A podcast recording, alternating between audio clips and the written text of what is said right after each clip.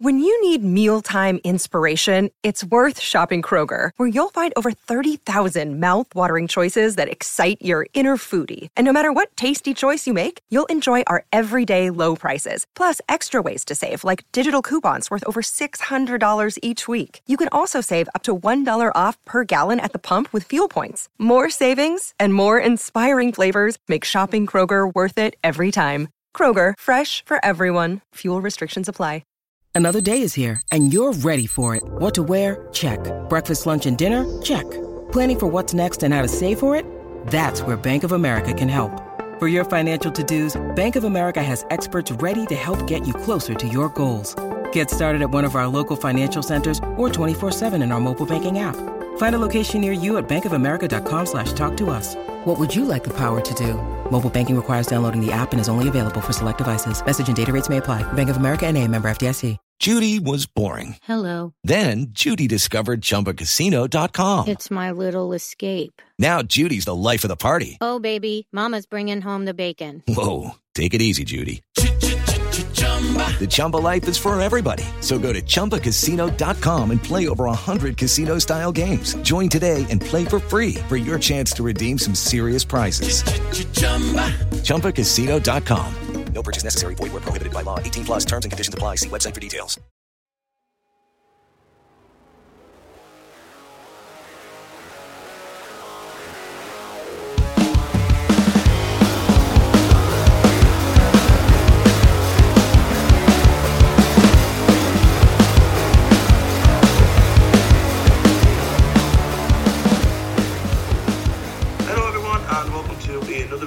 Of What a Ball Lake. This is a fan's world. This is our second edition of this one. I'm joined as always downline by Gary Clark. How are you, Gary? Very well, mate. I'm very well. How are you? Yes, thank you for asking. I am okay. Yes, I had a weekend of watching football. So yeah, we'll rock on. Then today we have a very, very special guest. We have She Talks Ball podcast host, member of the SAFC Fans React on YouTube. If you don't watch it, I suggest you do because it's brilliant. We have Alyssa Rowell. How are you doing, Alyssa? Fab. How are you? Again, I'm good. Yeah, I'm still good. Thank you very much for asking. Yes, yeah, I've got two polite people on the podcast today. I'm loving it. So, yeah, basically, we're going to be talking Sunderland. You know, my favourite topic, Gary's favourite topic, and your favourite topic. So, before we start, this is just basically a question for your mum and dad, really. If you were born a boy, would you have been called Gary? No, I don't think so. My uncle's actually called Gary, not Gary Rowell. He's my granddad's cousin, but I can't remember what I was told what I was going to be called if I was a boy. But honestly, I really can't remember. But that would have been how class would have that been? Like especially like it's my kid or it's a Gary Rowell. But you know what I mean. It would have been meant. Honestly, they'd have missed a trick. They would have missed a trick if you weren't called Gary Rowell. Exactly. I must admit. But yeah, I mean, obviously, we're talking Sunderland today. Like I say, my favourite topic, Gary's favourite topic. Obviously, you come on the podcast. For people who don't know Alyssa, she's only 16, so basically, you've already known Sunderland being shite. You know, we were good at one point, Gary, weren't we? I mean, under Peter Reid days, aye. Yeah. Aye, no, aye. I mean, we've had to endure a lot of bad times and a lot of defeats to Charlton. But yeah, and you know, a lot of transfers that have not worked out, and sadly, the vast majority of transfers you think are gonna work out simply haven't. One that comes to mind: Jermain Lens, you know, Jean Asamoah, so you know. There's been good times and there's been bad times. I think we both know that. I'm just trying to think who Jean Asamoah was there, but you've just said his name backwards, haven't you? Just to confuse us. So, Alyssa, really, I mean, I personally, myself, got into football through my dad. Thank you very much, Dad. You know what I mean? So was yours through family or was it something you picked up? Exactly the same, to be honest. Yeah, probably through my dad. To be honest, my dad wasn't really... of passionate Sunderland supporter, I would say, until he had kids, until he had us. Mm-hmm. He always liked Sunderland, you know, he'd go to a couple of games, but he wasn't you know what I mean, absolutely mental about it.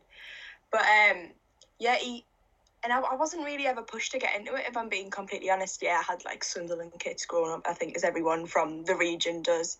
But it was never really pushed on me. And how I would say, got into it, obviously, being exposed to it by my dad. But we had, when I was about 9 or 10, I say, it was when I was proper into it. The Sunderland ladies came and visited our school. Beth Mead and Rachel Finesse, who are, like, absolutely amazing now, but anyway, they came in and I won tickets to go see one of the matches, and I'd been to matches before that, obviously, but seeing people like me being like playing the game, I think made me more into it, and my dad got into that side of it, and it just kind of progressed from there. Now I am where I am, like, just massive lads fan, like every home game, and I guess, yeah, so that's how it really, so I wasn't pushed into it, maybe kind of through my own interest, I would say. So it was like through the ladies game first, and then thought, oh, these are good, I'll give them a try, and saw that the men's team were absolutely nowhere near the level of the ladies team. Can you remember your first match? I can't remember, like, the game as such. I can remember it was Sunderland versus Morecambe. It was a cup game, and I think it was 2-0 if I'm right, but I was quite young, so I can remember, like, really, like, specific things. So, like, I remember it wasn't much about the game, to be honest. I remember getting pizza from the pizza van, and I remember, like, going to the toilet and scoring, and I was devastated when I came back that I missed it. But I think James McClean, I think he scored twice, that could be, like, completely wrong, don't quote me on that, but I think it was James McClean scored twice, and that was my first ever football game, so. And I just loved it from there. The fans, obviously, so passionate, even though it was a cup game, you know, still, like, a good turnout at that time. I can remember that game, but I can't remember who scored, because I'm sure it was, like, the back end of August, wasn't it? Like, one of the first games of the season. And I'd been to Reading Festival, so it was, like, literally the day I'd come back from Reading Festival Tuesday night, and I completely forgot the game was going ahead. And I promised I'd take my cousin, who, you know, this is, like, what, 2011, 2012? I want to say 2012. It's like 9 years ago, so he was only like 15. So I was like, oh, yeah, I promised I'd take Jack. I really didn't want to go. I can't remember the game at all, to be honest. So if James McClean has scored twice, fair play to him. So obviously, over the years, we've had some brilliant players. We've had some not so brilliant players. So we'll start off with the brilliant side of it. Who would you just see as your favourite player over the years? I think for my, like, generation especially, I think you'll find a lot of people's favourite players would probably be, like, Jermain Defoe. Like, for me, that was, like, probably, like, peak. Obviously, you've got your likes of, like, Kevin Phillips, Niall Quinn, obviously, being the age I am, and I've really got to experience how they played, which is a shame, but, you know, Jermain Defoe, just the type of person he was, like, he was a role model, obviously, very charitable, I think he turned, was it 39 recently or 40, and he's still like a decent player. He keeps himself in such good condition. He's so fit, and then obviously he was like in that Premier League season where, you know, we knew it was going to be like, I guess we like bottom end of the table, but Jermain Defoe, like, he was always scoring goals, and he was just class. Like, he was the goal scorer of, like, when I was younger, like my generation. Like I had him on the back of my shirt, I'm pretty sure. Like, I just loved him so much. But when I was younger, Seb Larsson as well for me was a big player. I just like the style of play. When you're younger, I think you typically go for maybe like goal scorers or people who have like lots of skills and tricks. You don't really look at. I think I know like I think it was Andy Robertson. He said as a kid whose favourite players are left back, which you know what I mean. I would say so. As a kid, I would say just. Goal scorers really were typically my favourite, but as I've gotten older, obviously, yeah, it's very different. But I would say Jermain Defoe and Seb Larsson probably were my favourite. You brought up a brilliant point about Defoe because he wasn't in the best of squads. I mean, Gary, obviously, we're old enough to remember, you know, Kevin Phillips and Niall Quinn and Darren Bent as well, who, you know, scored a lot of goals to Sunderland, probably would have scored more had he not been sold or wanted to leave or whatever it was. How would you compare Defoe to the likes of Kevin Phillips and Niall Quinn in Sunderland's history, you know what I mean? Because like I say, he was in a bad team, whereas Phillips and Quinn had, you know, Nicky Summerby and Johnson putting the balls in, Darren Bent had a wealth of players behind him, you know, Mal Blanc, for instance. But where would you put Defoe in kind of your status, really? Well, Jermain Defoe definitely wore the shirt a lot better than a Kevin Phillips because it fits him a lot better. I mean, I remember back in the days with the baggy shirts, now they're a bit more fitted and stuff, so it definitely fits him a bit better. I mean, Alyssa touched on it there with Defoe, like his charitable work, especially with like Bradley Lowry and stuff, was just like unmatched. Like he literally brought an entire community together. Like the way his relationship was with him was absolutely class. Putting Defoe, who was, you're right, in a bad team, you know, players such as Ndong and that, not great. If you put Defoe in that team where we had Johnson, Phillips, Quinn, like, you know, he would have rivaled a player like Kevin Phillips. I mean, imagine if we had three forwards and at their period in time, Phillips, Quinn and Defoe, the competition, like, would have been absolutely fantastic. Obviously, two totally different eras, two totally different players. But again, like Alyssa said, he's touching on 40. He's an absolute picture of health, still playing. I would love to have him back. I would love to have him back as cover for Ross Stewart, even if it's on a short-term deal. I just think he was an absolute fantastic talent. And I remember that long-range screamer that he scored. It was a Tim Krul who turned round to him and said, like, it was an absolute blinder of a goal. Yeah, he came and he got a lot of stick for that, to Tim Krul, didn't he? Because he, it was caught live on telly, and he went and congratulated him on the goal, and you know everyone was like going, "Why all the Newcastle fans are like, what are you doing that for?" Blah blah blah to local derby, but yeah, I mean it was. You've got to notice quality goal, though. You've got to notice quality, and that was an absolute rocket of a strike. But yeah, two totally different generations. But I think you know Defoe would have still succeeded in an older generation. Yeah. The game's a little bit faster now than it was back in the day, so I think he would have succeeded regardless. I think that, but that's testament to the way he is as a player. Yeah, I mean, I'm entitled to agree. I mean, for me, obviously, Kevin Phillips will always be my favourite Sunderland player. Just obviously the era I was in. I mean, I was like, what, probably this is it, like 16, 17, 18, and watching him and scoring all these goals for us and then catapulting us to things. I only remembered Sunderland being crap. You know, like we were in like the bottom end of League One until Peter Reid took over Division One, the Championship, and to get like that calibre of player coming into a new stadium, I was from Roker Stadium, like, and seeing someone like Kevin Phillips who was just scoring every type of goal, it was mental. So Phillips would always be mine, but I think you're right. If you put Defoe in that team, then it would be a very, very difficult selection headache, I think, for whoever the manager would have been at the time. But what we'll do now, listen, we'll go from the sublime to the ridiculous. Obviously, you've said Defoe's your favourite. I'm sure there's a list here, but we'll go for worst player you've seen at the stadium. Like Sunderland player, not just worst player, sorry. Somebody who I'll just always, hold a grudge against, I guess. I think Jack Rodwell has to be a big one. Just effort-wise, just couldn't be bothered. He just used to make up loads of crap and it'd go in the news, and then I really want to play, and then you saw like Sunderland till I die. He was like, I think one of the players was like, "Oh, so you're going to play this weekend, mate?" He was like, "No chance." Like, in that, it's like I really resent, because you could be, I'm not even joking, you could probably be the worst player in the world, right? But if you're giving your best, that can be a bit like, you know, like, oh, fair play, you know what I mean? At least he's putting in a bit of effort. But there was just nothing. And I think that really disappointed and frustrated fans. And I mean, people still talk about him today, like the grudge they hold against him. And I think obviously for him, that's a big one for me. But then obviously you've got your Lee Camp, Championship standard. His name just brings back flashbacks, and it was honestly one of the worst goalkeepers I've ever seen. How he's made a living from being a footballer, I'll honestly never understand. And I the scouting system, how that even, you know what I mean? How that even, people were like, "Oh yeah, I tell you what, he's going to be a great goalkeeper," and stuff like that. But then you say he went to Birmingham, and I think he did okay. I know it was a big thing, he saved penalties and this all the time or something, but for us he was just, he couldn't, honestly, it was he had a hole in his gloves the whole time, he just couldn't save anything. And again, that was a big frustration for me. So definitely those two, I would say.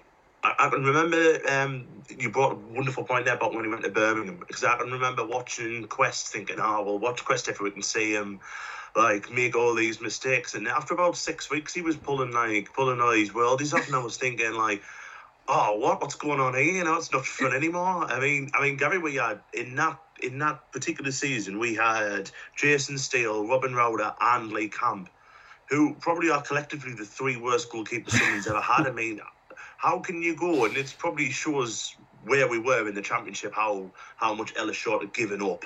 And I think Sunderland Till I Die kind of, really went into deep of how bad it was.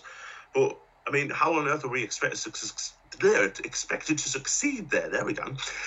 When we had Rowder, who I think threw one under his legs against Millwall, Jason Steele, who got sent off for handball outside of his box when he got lobbed, and Lee Camp, as Alyssa said, had poppadoms for hands. I mean, it was doomed from the beginning, wasn't it? 100%. The short answer to that is 100%. But I think, we're always destined to go through a run of terrible goalkeepers or even terrible players. I mean, we went through a run where we had, for a while, good goalkeepers such as Mignolet. Let's not forget Sorensen, one of the best keepers I've ever seen in the Sunderland shirt. Yeah. Pantilimon, Vito. The list goes on, doesn't it? There was Lord, Jordan Pickford, obviously. Yeah. So we were probably due a few crap goalkeepers.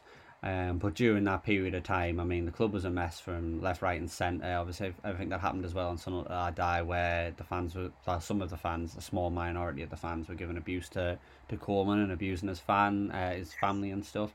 Just, uncalled for stuff. I mean, we had some bad goalkeepers, but we also had a lot of other bad players in that period of time. And I just think, fingers crossed, we're on the rebuild now. But, we're talking about bad players, and I remember when we did this with Lucy, I pulled up a list of 10 of the worst Sunderland players. So, Alyssa, I've got a list up of Sunderland players. I think this is always interesting, and I'm going to list these 10 players off, and I want to obviously get your opinions on each of these players, and obviously Ant's going to join in on this one. But number 10 on this list.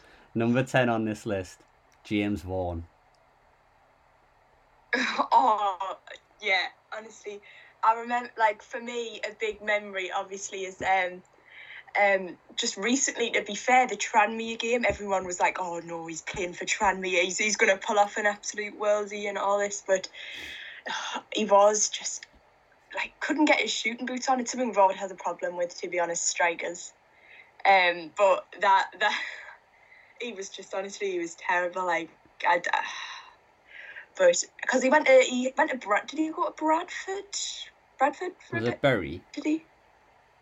No, no. He went from us. I'm sure he went from us to somewhere else. It does begin with a B, but I don't think it was Bradford. It might be Bradford. I can't remember.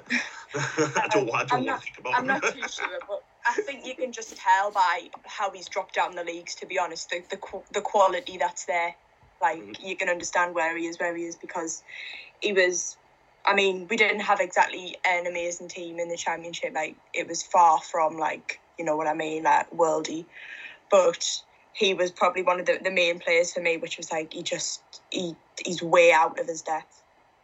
Yeah. Yeah, I mean, the one bad memory I've got of James Vaughan was when he scored against Burton and then shushed the crowd because we were giving him abuse because he was absolutely useless. Yeah, he's retired now, by the way. Just for... Did he retire through injury? The data purposes of this pod, but he retired at the end of last season with I think it was a back injury or something. Because I can remember this Papa John's trophy, and everyone all week were like, "Oh God, Vaughan's gonna it's just Sunderland if Vaughan scores the winner or something." And then he was injured, and we were all like, "Yeah!" You know what I mean? How are you gonna be happy about someone like James Vaughan being missing? But that just sums up being a Sunderland fan, I think, Gary. So yeah. He's a good start, good starting block, and he's only number 10. Number 9, I don't know if I 100% agree with this because he was a brilliant player, he just wasn't a brilliant player for us. Andre Flo. I think that might be before Alyssa's time. I think that's more our time. Not really. I can, obviously, I know, my dad... My dad, I've heard the name, my dad's talked about him, to be honest. I couldn't probably give, Like, you know what I mean? Like a fairly judged opinion, because I've only heard like bits and pieces. But a lot of them are more modern. He was our record signing at the time, and he was bought to replace Niall Quinn and didn't do the job. He was shit. No, number 8, Gary. Number 8. I mean, more of them, more recent times. Like, to be fair, number 8. This is a good one. This one, Papy Djilobodji. Shite. Yeah, I see. The only thing he was good at when I used to play FIFA on FIFA, always class. But in real life, you're like, oh, he just wasn't as good. But on FIFA, great player. Next one. He was excellent going missing. Let's just say that, you know, he went missing when he was on the pitch and then refused to play for us in league in the championship. So superb at going missing. We'll give that to Papy Djilobodji. Next one, though, like, he could have been so good, but he just wasn't. Jozy Altidore. Yeah. Like, I'd probably have to agree with that one. Like, as you were saying, he could have been, like, amazing. Obviously, like, I don't know, we just have a habit of ruining players, I feel like. I don't know what it is, but you've got, more recently, for example, like, Will Grigg, like, how could you go from such a prolific goal scorer to, I'm not even going to get into it because it's something I'll get angry on this list later on. He might be, you know, I'll only up to number 6. About it. But, no, could have been great, but again, just players just not performing in the Sunderland shirt. I don't understand why. Personally, for me, with Altidore, wrong time, wrong place. Probably came a little bit too early in his career and was expected to score a lot of goals very, very quickly in his career and didn't. And probably the best thing about Jozy Altidore was we managed to swap him for Jermain Defoe, which was probably the best bit of transfer business ever. So, I mean, he's gone on to have a relatively decent career, so I wouldn't put Djilobodji in my top 10. Djilobodji, I would definitely put him in. I wouldn't put Altidore in my top 10. I think Altidore was just unlucky at Sunderland, I think. Yeah. It was just bad timing. But, I mean, he had ability when he was in the Dutch leagues, and even for Villarreal, he looked like he had some ability. Like Alyssa said there, and like yourself, and we ruin players, and it might be in case of wrong place, wrong time. I don't know if you remember this player, Alyssa, but me and Anne definitely have fond memories of this player, Kelvin Davis. No, I don't know much about him at all, but if you'd like to tell us, I'd be very interested. Basically, we went up under Mick McCarthy. I can't remember that, 2000 and something or other. And Mick McCarthy wasn't given any money to spend, so we had a championship side in the Premier League and went down with the lowest points ever, which was only eclipsed by Derby and maybe eclipsed by Norwich this season. But Kelvin Davis was signed as a goalkeeper, and he was just a championship goalkeeper, probably lower end championship goalkeeper in the Premiership. And he was a bunch of bad signings were made, probably not his fault. But he was shocking. He was absolutely shocking. Did we sign Davis in the same season? We signed Whitehead, Lawrence, Higginbotham. No, we signed Whitehead and Lawrence before that, and then when we came up, we signed the likes of him and John Stead and Andy Gray. Andy Gray. You know, just championship players who did jobs in championship, but they weren't cut out. They, you know, we were never going to survive in that league with that. But he wasn't great. He was better than Lee Camp. But, you know, that's just not saying that much. I'm curious if there's another goalkeeper on here, because we're only up to number 5. Number 5, again, Alyssa probably haven't heard of him. Not many people probably have, to be fair. They're probably just known by comic value. Milton Nunez. Don't know if you've heard of Milton Nunez. I think I've seen somebody on Twitter talking about him, to be fair, and it hasn't been great things, so I can only assume. Signed the wrong player. He was the wrong player, yeah, basically. I tell you what, when I went to watch Sunderland reserves against Man United reserves, and this was his first game, and it was at the Stadium of Light, and he was absolutely amazing. I thought, we've signed a good one here. Like, he was, like, his first touch was brilliant. You know, he leapt like a salmon, and he was only about 5'2". He wasn't very tall, but then it just went downhill very, very quickly. From, I would think he only made one appearance for Sunderland first team, and then they realised they signed the wrong bloke and shipped him out. Yeah. But again, probably not worst side. I've seen a lot. You haven't seen enough of Milton Nunez for him to be that bad. He's only played one game, so you know, like, convict, like as a We'll move on. He hasn't had the opportunity to show how bad or how good he could be. Yeah, basically, I don't know if you'll know, because this was in the 90s, and there was a guy called Ali Dyer who signed for Southampton, and he got, basically, Graham Souness got told that Ali Dyer was George Weah's cousin, and he was mint and all this, and they brought him on for Southampton about in the 58th minute, and he got subbed off in the 70th. That's how bad he was. So basically, that was our Ali Dyer. He was a bit harsh. I would definitely have him below the likes of James Vaughan. He'd probably better than James Vaughan, and he was the wrong bloke. I mean, the next one is the one that we've already talked about, and I think we're probably all in agreement that he definitely was one of our worst players, mainly because of the fact he just didn't give a toss. Basically, he could have been brilliant, if he cared. Jack Rodwell. I mean, we've already touched on Jack Rodwell. Alyssa just absolutely nailed him before. Just did not want to be here from the get-go. Made up some stupid reasons that he didn't want to play football. Was found on a game day at the Metro Centre on the machines gambling. So it pretty much sums up his time. Yeah. I mean, he's got a great agent. Let's not beat him on the bush. The one thing that bugged me as well was obviously the issues they had with his contract about him, we can rip up your contract, you can go play football somewhere else where you want to, and he was on so much a week, it was ridiculous, and we were probably not even bench. We probably didn't even buy him a bench one, was even on the bench, it's doing nothing.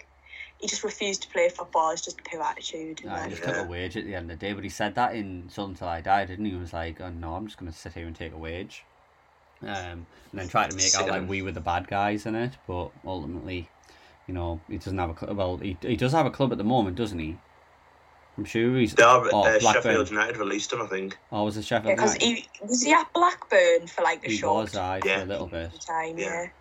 He left us to go to Blackburn, didn't he? And then went to Sheffield United, and then they released him. But he'll find another club. He probably Mags might sign or something like that. He'll get his agent's that good. Uh-huh. The next one on this list again is someone that we've already kind of touched on. Might have been a little bit before your time again, Alyssa. Andy Gray. We've mentioned him. He was obviously saying, just move on from him. Just move on. He was just shite. Just move on. Yeah, he wasn't great at all. He was just a championship player, really. The second one, the land. This is definitely one for you. And I've just seen who number one is as well, and we've already mentioned number one. So number two was Gareth Hall. Again, this is long before your time as well. Gareth Hall was a right back signed from Chelsea. And that was it. That was a lovely shirt, though. I don't know if you can see that. Got sent off on his debut, and it went all downhill from there, to be honest. He was poor. It was number one, then Will Grigg. Nah. Lee Camp. He's not in the top 10. Lee Camp's number one.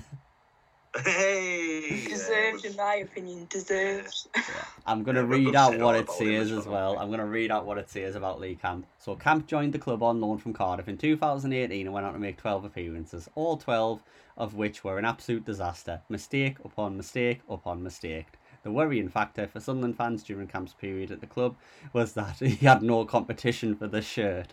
Jason Steele was the only senior keeper at the club, and there wasn't a safe pair of hands between them. And I totally agree with that. You know what? They could have put all three, because they've missed out Robin Root. Robin Root was injured quite a lot, probably not down to him, but they could probably have played a game with all three of them in goal, and I still wouldn't have been confident that we would have won. And that's how bad they were. All three of them were absolutely shocking. I mean, Jason Steele gets away with it slightly because Jason Steele was absolutely shocking. But he gets away with it because he managed to sign Lee Camp instead of him. He does get away with it, but Lee Camp. I can remember at the time they always have the little academy lads on the pitch. I don't know what age group. I remember they were playing a game, and this old lad, he was next to us, and he goes to me. I think it was my uncle at the time. He goes, know what, you should just put one of them in goal. They kind of do a worse job, you know what I mean? That just shows how bad they were, I guess. I would have been more confident with Delilah the Cat in goal. You know what I mean? That's how bad he was. All three of them were shocking. I mean, what a terrible era.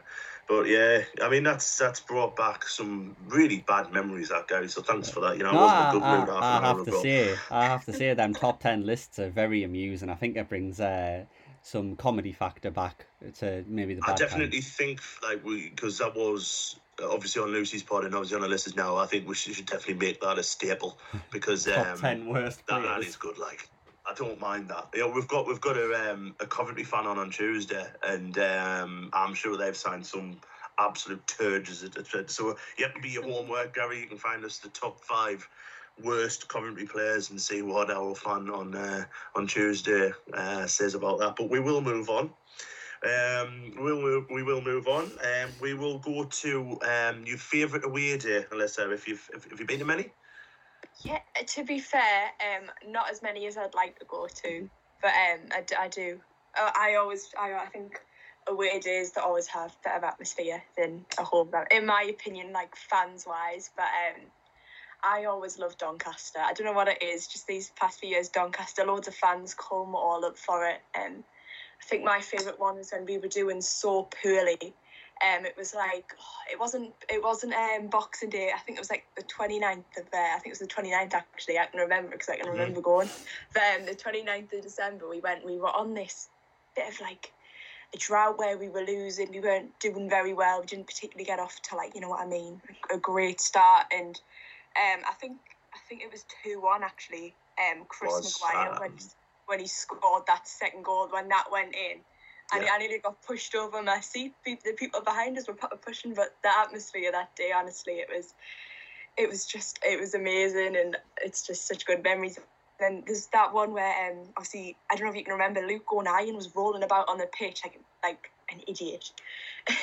And Chris Maguire came up behind him and started like pushing him around the pitch, and that was funny. It was just a great atmosphere that day, and I think it was a needed win because people were just losing their faith after that because we weren't playing well at that point at all, really. No, it was when it was under Parkinson, wasn't it? And we drew with Bolton 0-0 at home on Boxing Day. I remember that game, and we were awful, and it was such a bad game. And then, we won 2-1, as you said. Lyndon Gooch scored a nice goal. And then Maguire scored. Did he score a penalty? Fairly sure it was a penalty at Doncaster when it was 2-1. I know he definitely scored because he went mental, didn't he? Mm-hmm. Were you there the year before when Maguire scored and then he got fouled at about 2 minutes to go and he just did like a big like grin towards Sunderland fans at the end? That was quite cool. Mm-hmm. When Chris Maguire was in a Lincoln shirt, it broke my heart. Still wears red and white, like, so. I was happy. There was some fans booing him, which I thought was really unnecessary. But most of them were clapping him. I think that's what he deserved. You know what I mean? 100% agree. He has that bit of magic in him, but I guess it's the consistency issue, isn't it? Whether he can't do that all the time, and he was getting maybe a bit unfit towards kind of the end of his like Sunderland career, I guess. But for me, he's just as a player, he's everything you want. I always describe him as you'd love to have him on your team, but if he's against you, you'd absolutely hate him because he's just such a wind up. Yeah, he is. And you know what, I do wish him all the best at Lincoln. I 100% agree with the decision to let him go because I don't think he fits a Sunderland system at the minute, which we will get into, but it was no fault of trying, you know, and you know, he's had 3 years trying to get us up. He's failed along many others, you know, so, you know, time to try something different. But yeah, I mean, I like Doncaster, I must admit. Rochdale are probably my favourite in League One. Obviously, they've been relegated now, but they've probably been my favourite away day with us being in League One.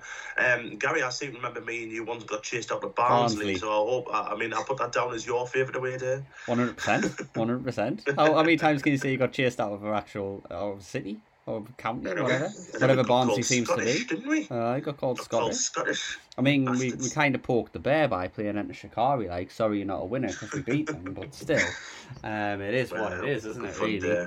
But obviously, since we've been in League One, had I don't want to say a horrible away day, but the weather was absolutely disgusting when I went down to Preston with Carl, and I think was it Accrington who were playing? I can't remember. Yeah, got called off. Oh, and the weather was disgusting, but that was a good game. For the experience of it, that was a brilliant game. Must have been shit to go for 79 minutes in the pissing down rain, and then it got called off. Oh, especially when there's no cover over the stands as well, and you're sitting there getting absolutely soaking. I don't know if you've seen that video on Twitter, but I think it has to be one of my favourite videos, the Accrington Stanley fans, when they're talking about that game getting called off, as an interview they did with, like, Shaun Middleton. And he goes out, and on the way home, I crashed my van. And he was talking about crashing his van. They were like, honestly, if you haven't seen it, it's so funny. But it was like these absolute two, like, they were just, I don't know, they were just mental, but it was so funny because they were obviously very drunk. But it was just so funny. Some of the stuff they were coming out with, they were proper characters. And I was there when they were getting interviewed, and honestly, I couldn't stop laughing. I wet myself. But they were very... Sports Social Podcast Network. Step into the world of power, loyalty, and luck. I'm gonna make him an offer he can't refuse. With family, cannolis, and spins mean everything. Now, you wanna get mixed up in the family business. Introducing The Godfather at Chumbacasino.com. Test your luck in the shadowy world of The Godfather slot. Someday, I will call upon you to do a service for me. Play The Godfather now at Chumbacasino.com. Welcome to the family. No purchase necessary. VGW Group. Void where prohibited by law. 18+. Terms and conditions apply.